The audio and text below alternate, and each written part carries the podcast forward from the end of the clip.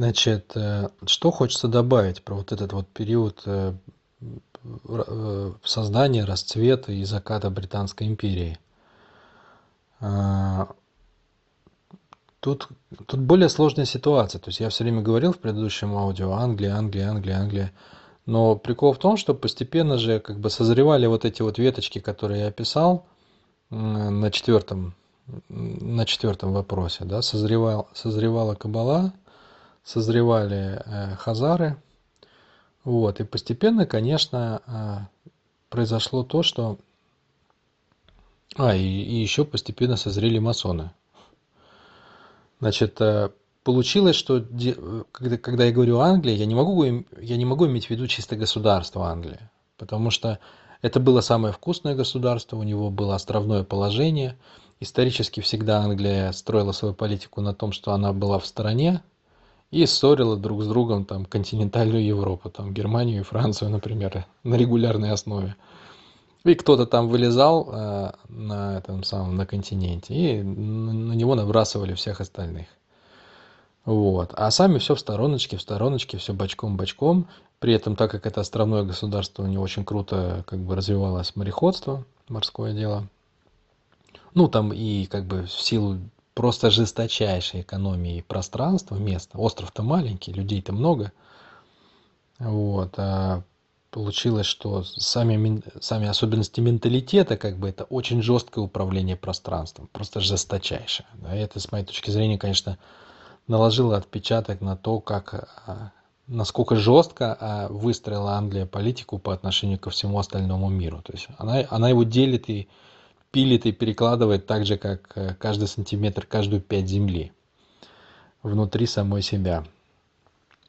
Значит, э, ну, в силу вот этого вот всего, да, это было как бы всегда очень особое место, поэтому, конечно же, его э, именно оно заинтересовало представителей Кабалы, которые уже к этому моменту постепенно пронюхали, что такое вообще, что такое процент, как он работает, уже накопили серьезные капиталы.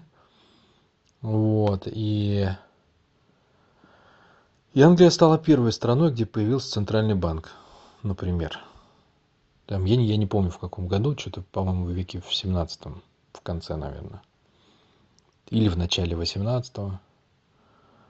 А, ну и, собственно, как бы там отрабатывалась технология, да, того, как, как режим, там, царь или король какого-то государства, ну, в Англии, естественно, это король, вот, это как бы самая крутая роль, да, король, король же это от слова роль, это не царь, как в России, да, царь это от Бога, а король это тот, кто сумел занять роль.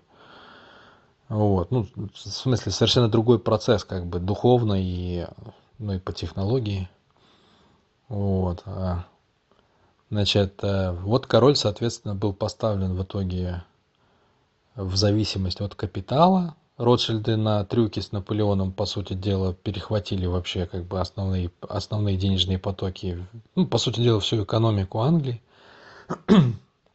И стали людьми, как бы, ну, номинально, конечно, меньше, чем король, но а, по факту, по факту больше, чем король, потому что а, когда происходило, а, когда происходило освобождение от рабства в Англии, а, ну, то есть, как бы людей формально освобождали, но феодалы, естественно, были против.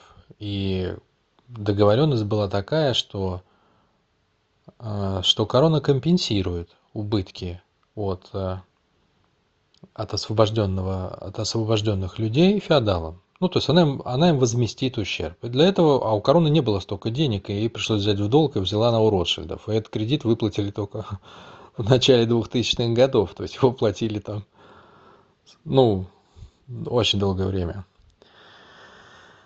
Э, ну и получается, что по факту как бы люди платили налоги в Англии, да, обычные граждане, а эти налоги шли э, короне, а корона расплачивалась этими деньгами с, э, с Ротшильдами на протяжении всех там этих десятков лет и сотен. И по факту рабство, ну, так если формально подходить, да, то есть люди до сих пор выплачивали тот же самый об, э, оброк. Просто он принял форму налогов в короне, да, а корона их перечисляла как бы в счет кредита, а кредит был взят для того, чтобы компенсировать убытки феодалам. Ну, то есть, на самом деле, как бы под, под вот этой упаковкой так и осталось рабство-то, как бы, как оно и было. Ну, это так, отступление просто про, э, про некоторые взаимоотношения э, кабалы и кабалы и короны. Значит, очень важно, что как бы, когда все это отрепетировалось э, на Англии, э, эта тема пошла дальше упаковываться уже по, по другим странам. То есть, если посмотреть, стали греметь революции, там Великая буржуазная революция во Франции, взятие Бастилии, и через несколько лет как бы э, под видом вот этого вот свободы, равенства, братства, парламент и выборы организовывают центральный банк. И Наполеон как бы и это дело как бы утвердил. То же самое было в Японии, в Англии это было уже давно, в Российской империи после того, как освободили крестьян, точно так же след, следующий указ или там предыдущий, они там что-то как-то рядом были, да, то есть, ну, по факту два действия было сделано одновременно Александром, нашим царем. Он освободил крестьян и учредил центральный банк. То есть, по сути дела, он создал как бы главные инструменты капитализма. Он дал рабочую силу и дал, собственно, центральный банк как, э, ну, как способ как бы запуска всех этих капиталистических процессов. Ну и, и капитализм как бы просто такой boost был, ну, взрывной рост был после этого.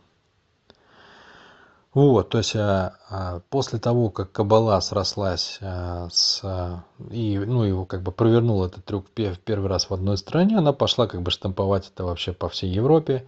И произо, произошло срастание как бы некоторые Кабалы с, с элитой разных стран. А опять-таки национальная элита, напоминаю, для Англии всегда была основ, один, одним из основных инструментов захвата власти. Вот. Э, поэтому тут уже как бы фиг отличишь, как бы, где тут кабала, где тут отдельная страна. Я говорю Англия так номинально, но я имею в виду, что все, что там было. А там помимо кабалы еще были кто? Там были, там были масоны. Там были масоны. Значит, масоны, они все, э, как бы, ну, там у нас есть их основные, их, э, основных, как бы, как я понимаю, два направления, французское английское.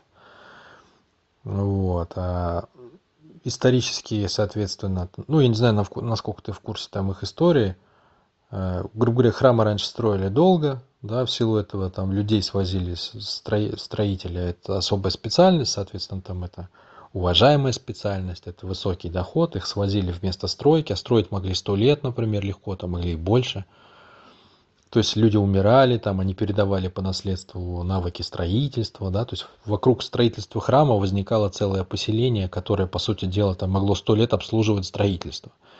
А так как храм это главное здание в любом городе, то волей-неволей, естественно, э, ну, естественно, это, это поселение, оно становилось очень влиятельным потому что оно строило главное здание, в нем крутились самые большие деньги в городе, потому что, ну, там, тут, тут самые умелые люди, и вокруг самой большой стройки, там, и так далее, и тому подобное. Тут как ни крути, само собой, стихийно стали, стали такие появляться очаги влияния. И таких очагов, вот эти строительные артели, бригады, да, их, их появилось там по-моему, четыре их было основных, они потом все слились, и получилась вообще суперстроительная организация, влиятельная, вольных каменщиков, да, там же у них вся символика это на, на обработке э, камней, на, строи... ну, на строительстве основанном. И она получила такое влияние в таком количестве городов, что она стала интересной как инструмент вообще для имущих мира сего. То есть она уже стала в себя втягивать там э, политические фигуры, политические фигуры и таким образом ну, стал наращивать свое влияние уже внутри государства без какой-либо вообще военной силы, чисто на, ну, чисто на своем влиянии. Вот, и у нас получается, как бы, с одной стороны, масоны как, как игрок, с другой стороны, кабала как игрок, который при этом как-то с собой взаимодействует, но я не знаю как. При этом с третьей стороны игрок, наследственная монархия, как бы, э, в каждом государстве. Ну и как бы вот это вот такой клубок, да, он, он где-то слитый, где-то там он на каких-то отношениях там, ну там дружбы-то нет, но на каком-то взаимовыгодном сотрудничестве, где-то он на противостоянии, как бы. конечно, человеку, который не занимается этим профессионально, в этом разобраться сложно. Но есть понимание, что как бы три вот этих как минимум силы есть. Значит, э, вот, вот это все, да, вот этот вот э, как бы змеиный клубок под общей упаковкой Британской империи, он, собственно, и был следующим, э, следующим как бы этапом накопления капитала. А, ну и тут важно как бы понимать, что а, природная система как бы любая, будь это человек или будь это государство или группа людей, она же всегда сталкивается с тем, что мир-то меняется вокруг. И системе нужно адаптироваться. И, собственно, на этом все и горят, да, то есть все империи от этого падают, все там как бы большие образования, большие компании, большие бизнесы, отдельные люди, все погорают на том, что мир меняется, надо измениться. А человек имеет склонность привыкать к определенному способу жизни.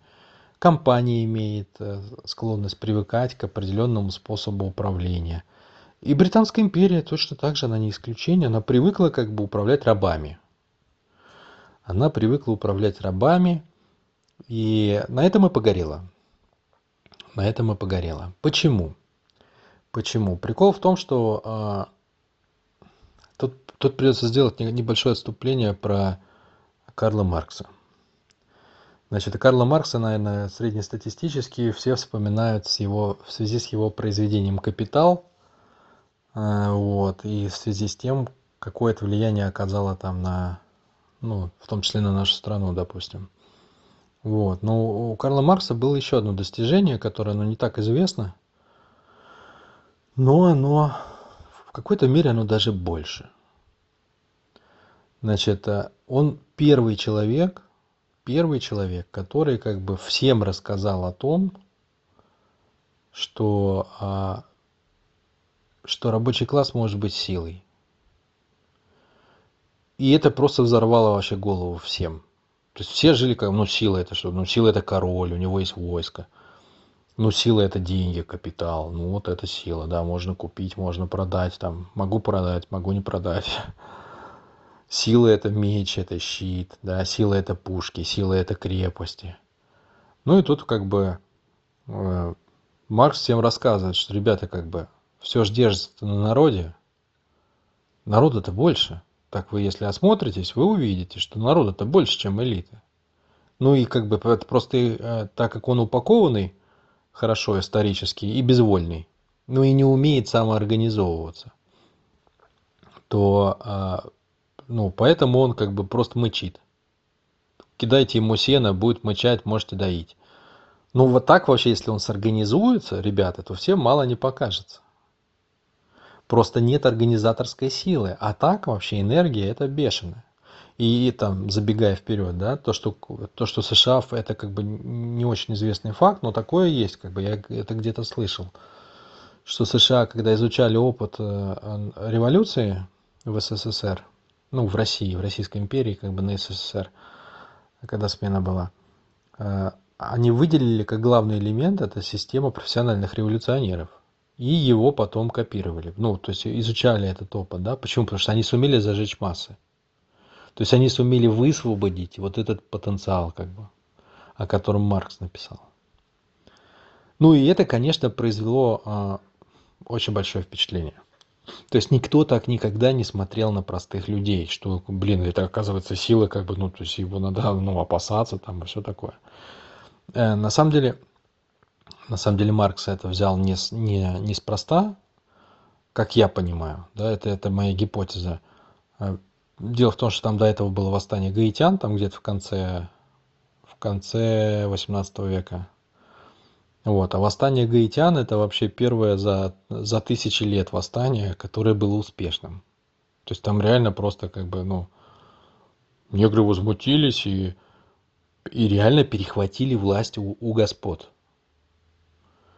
И это был первый шок, то есть это оказало вообще невероятное влияние там, на, на, на рабовладельцев США, например, да, то есть это вообще как бы все поняли, все стали озираться на улицах, когда там много негров стало собираться. Что это, короче, сила, то есть они реально могут собраться и что-то устроить, и как бы осмелиться, да, скинуть хозяев, проявить свою волю. И это, конечно, как бы э, это само по себе было невероятным событием. Такого не было со времен Спартака. Но прикол в том, что еще э, Маркс упаковал это в книгу, и эта книга разошлась по всему миру, ну там, понятно, не без помощи определенных людей. Вот. И это поняли все. То есть раз как бы и весь мир понял, что рабочий класс это сила, и, и сам рабочий класс стал понимать, что он сила. Вот. Ну, это просто для понимания, как бы, что происходило параллельно с, с ростом Британской империи. Вот, и отсюда, как бы, конечно, понимание, как бы, всей вот этой вот классовой штуки, классовой борьбы, как кого угнетать, чтобы было всем удобно, там, ну и тому подобное. Вот, и отсюда, конечно, уже в более поздней Британской империи поперли антиутопии, да, там всякие вот Брэдбери, там 451 градус по Фаренгейту, там Хаксли «Дивный новый мир», там Уэллс со своими этими там всякими машинами времени и невидимками, Оруэлл, у него там э, какой-то год был, 1984 что ли. Ну, короче, это что англичане, на самом деле. Это же все англичане, да, то есть это, это же все наследники, по сути дела, вот этого духа Британской империи – которые уже оплодотворенные величием и мощью Британской империи, с одной стороны, а с другой стороны, поняв как бы силу пролетариата и, и там частично пронаблюдав, что, что из этого произошло в России, они стали понимать вообще насущность этой проблемы, то есть до чего дошла элита, и что если как бы народ этой воли не лишить, да, то, то ничего хорошего не будет. Тем более там Вторая мировая война отгремела после Первой мировой, будь здоров. Вот, поэтому пошли все эти страшные книжки вообще, чего там надо с людьми делать, как их, как их воли лишать там и так далее и тому подобное. Это все, это все как бы пришло вот, вот, вот из этого. Вот из этого. Что еще сказать про Британскую империю важного для нас? Что, конечно, она захватила, например, ну, она разорила Китай, да, Китай был как бы если я не ошибаюсь, по-моему, это Хазин рассказывал, что Китай был самой мощной экономикой, по-моему, в XVIII веке. Но его просто втоптала в говно а, Британия, опять-таки, опиумными войнами. Она его просто разорила. Вот. А, и, а, судя по всему, собственно, революция в Российской империи – а тоже надо понимать, что такое Российская империя. Там, если ты посмотришь портреты наших там царей, да, которые вот Николай I, Александр I, там они же все они же все в европейских одеждах, на европейский манер, там вся эта самая, вся наша, все наши дворяне, они там писали на французском. Николай I, по-моему, или кто-то из них в дневнике, да, когда писал о России, он же даже не знал, что у нас в Хадуру копейки есть, да, он писал, он, он писал, что э, мерой, ну вот этой минимальной мерой денег является су, по-моему, он написал. Я не помню, кто-то из них, но это какая-то такая вот есть смешная, смешные такие в дневниках записи остались. То есть они настолько вообще были головой в Европе, у них русской крови, во-первых, практически не было. Ну, она там была в каком-то минимуме, то есть там не, не половина даже. Это были, в принципе, как бы, э, ну, хорошо, хорошо по-европейски упакованные граждане. Вот, они уже были с проевропейскими взглядами, там, ну, втянутые, короче, вот, вот весь, весь этот процесс, весь, весь этот вихрь, который организовала Британская империя, их всех втянули просто по самому нехочуху. Вот. Но в итоге а, Британская империя стала проигрывать битву в накоплении капитала, как я вот и говорил, она стала, она, она привыкла к своему способу управления. А способ управления был рабство. А рабство это подавление воли. А прикол в том, что мир менялся, и постепенно как бы творческий потенциал человека стал, а, стал постепенно двигателем экономики. То есть вообще пошло творчество, изобретение, патентование. Там люди стали как бы, ну, прогресс же попер, да, то есть, а прогресс это что такое? Это же мысль развивается, да, то есть США как бы во многом выстрелили на вот этих, на вот этих штуках, там, один, один Форд со своими машинами, чего выдал, когда лошадь, когда лошадь заменил массовым производством автомобилей. Вот. И, а Британия как бы э, встав на рельсы, на рельсы управления безвольными рабами, да, она, она как бы, вот это и стало ее, с одной стороны, силой, за счет чего она выросла, потому что она научилась это делать, а с другой стороны, это стало тем, на чем она погорела. То есть рабы не проявляют творческий потенциал. Таким образом, глобально система управления капиталом от Британской империи, она устарела, а США в этом смысле выдали вообще там, ну, на гору по полной. И вот теряя как бы, теряя э, свое могущество, Британия, э, Британия устроила сначала Первую мировую войну, ну и как бы неплохо подзаработала на этом, вот, и удержалась, и удержала лидерство. Вот, а потом она как бы, видимо, э, поняла, что она его все-таки теряет, и в противовес, в противовес Соединенным Штатам Америки была создана, был создан Союз Советских Социалистических Республик. И изначально, с моей точки зрения, это, конечно, в чистом виде а, проект Британской империи, ну, как бы как противовес а, другой силе, которая, которая тоже вышла из-под контроля. Вот. Хотя в итоге все закончилось не так, как планировалось. Да? То есть э, само государство изначально делалось там на, на деньги, на западные деньги, там с определенными целями, разные разведки объединились там и всякие штуки проворачивали. Но там, скажем, к окончанию Второй мировой войны э, товарищ Сталин, он набрал столько веса, жира и мяса, что, э, по сути дела, вел уже независимую политику, за что, с моей точки зрения, и был устранен. Вот, вот, вот, вот. А, да, ну и, ну и, наверное, как бы можно еще тут сказать, э, что для того, чтобы, ну, короче, вот эта вот острота классовой борьбы, которая пошла отражаться ярко и в антиутопиях, и которая, по сути дела, привела к созданию, к перетеканию э, всей энергии денег в Соединенные Штаты Америки, э, это, конечно, не могло остаться без внимания правящей элиты, которая уже состояла из хазар, кабалы, Э, масонов и потомственных, вот этих вот старых денег и потомственных дворян, вот из, из этого клубка, да.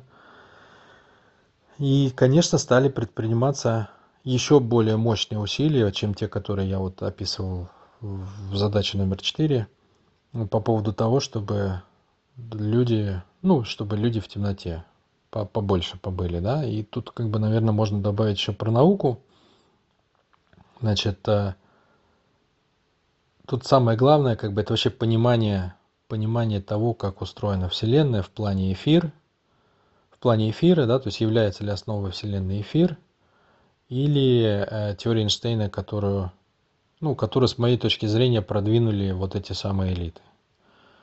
То есть э, э, до, до Эйнштейна вообще исторически большинством ученых Вселенная априори рассматривалась с точки зрения теории эфира что она вся состоит из, из мельчайших частиц. Вот. А благодаря Эйнштейну мы перешли вообще в другие категории, в категории пространства, искривления пространства, при этом никто не понимает, что такое искривление этого пространства, что такое гравитация, непонятно. Ну, короче, такой произошел тотальный, э, тотальный, э, тотальное столкновение науки с э, рельсов естественности на рельсы как бы искусственности, причем так как очень много полезного дал Эйнштейн, да, то есть его теория все-таки она, она дала как бы огромный, огромный всплеск там в открытиях и, и в достижениях в другую сторону. Но вот с точки зрения понимания а, Вселенной в целом, наука пошла, конечно, куда-то как бы сильно далеко. Вот. И плюс психология же у нас зарождалась там с конца какого 19 века. Господин Вунд первым собрал а, первых, э, ну вот, первый класс по психологии, короче.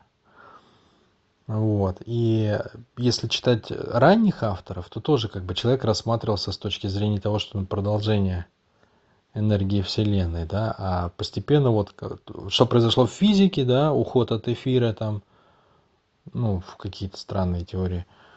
Вот. То же самое произошло и в психологии. То есть человек перестал рассматриваться как продолжение энергии и как форма энергии. Он стал рассматриваться как отдельное существо, личность. И все-все-все наблюдения, эксперименты, исследования по психологии, они все пошли про личность. А личность это же просто упаковка для этой энергии, да, то есть все стрелы полетели в щит, короче, да. Вот, и, ну, краткая суть вот этого отступления была в том, что науку увели. Науку увели от понимания естественности, и это, конечно, завело, существенно замедлило научно-технический прогресс. Значит, вот это, наверное, все, что я могу сказать про Британскую империю из того, что вот так в целом насобиралось там из большого количества источников, видео, ну и просто моих догадок. А, все.